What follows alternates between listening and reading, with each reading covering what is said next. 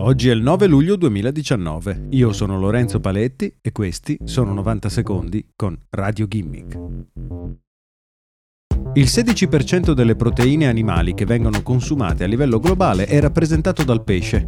Come l'allevamento massivo di bovini, anche l'attuale pratica della pesca non è più sostenibile. Alcuni tipi di pesce, come il tonno pina blu del Pacifico, stanno venendo decimati dalle grandi aziende che sono in grado di catturare ingenti quantità di pesce utilizzando reti a strascico. Questo sistema, tra le altre cose, uccide molti altri animali, come balene e delfini.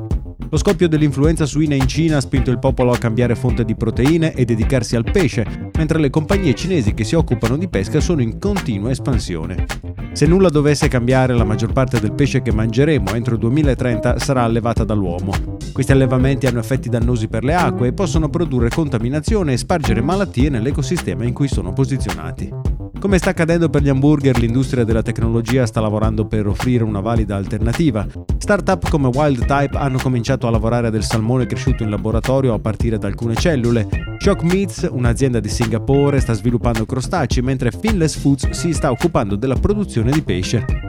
I lati positivi sono evidenti, un minore impatto sugli ecosistemi dove i pesci nascono e crescono e pesce più controllato.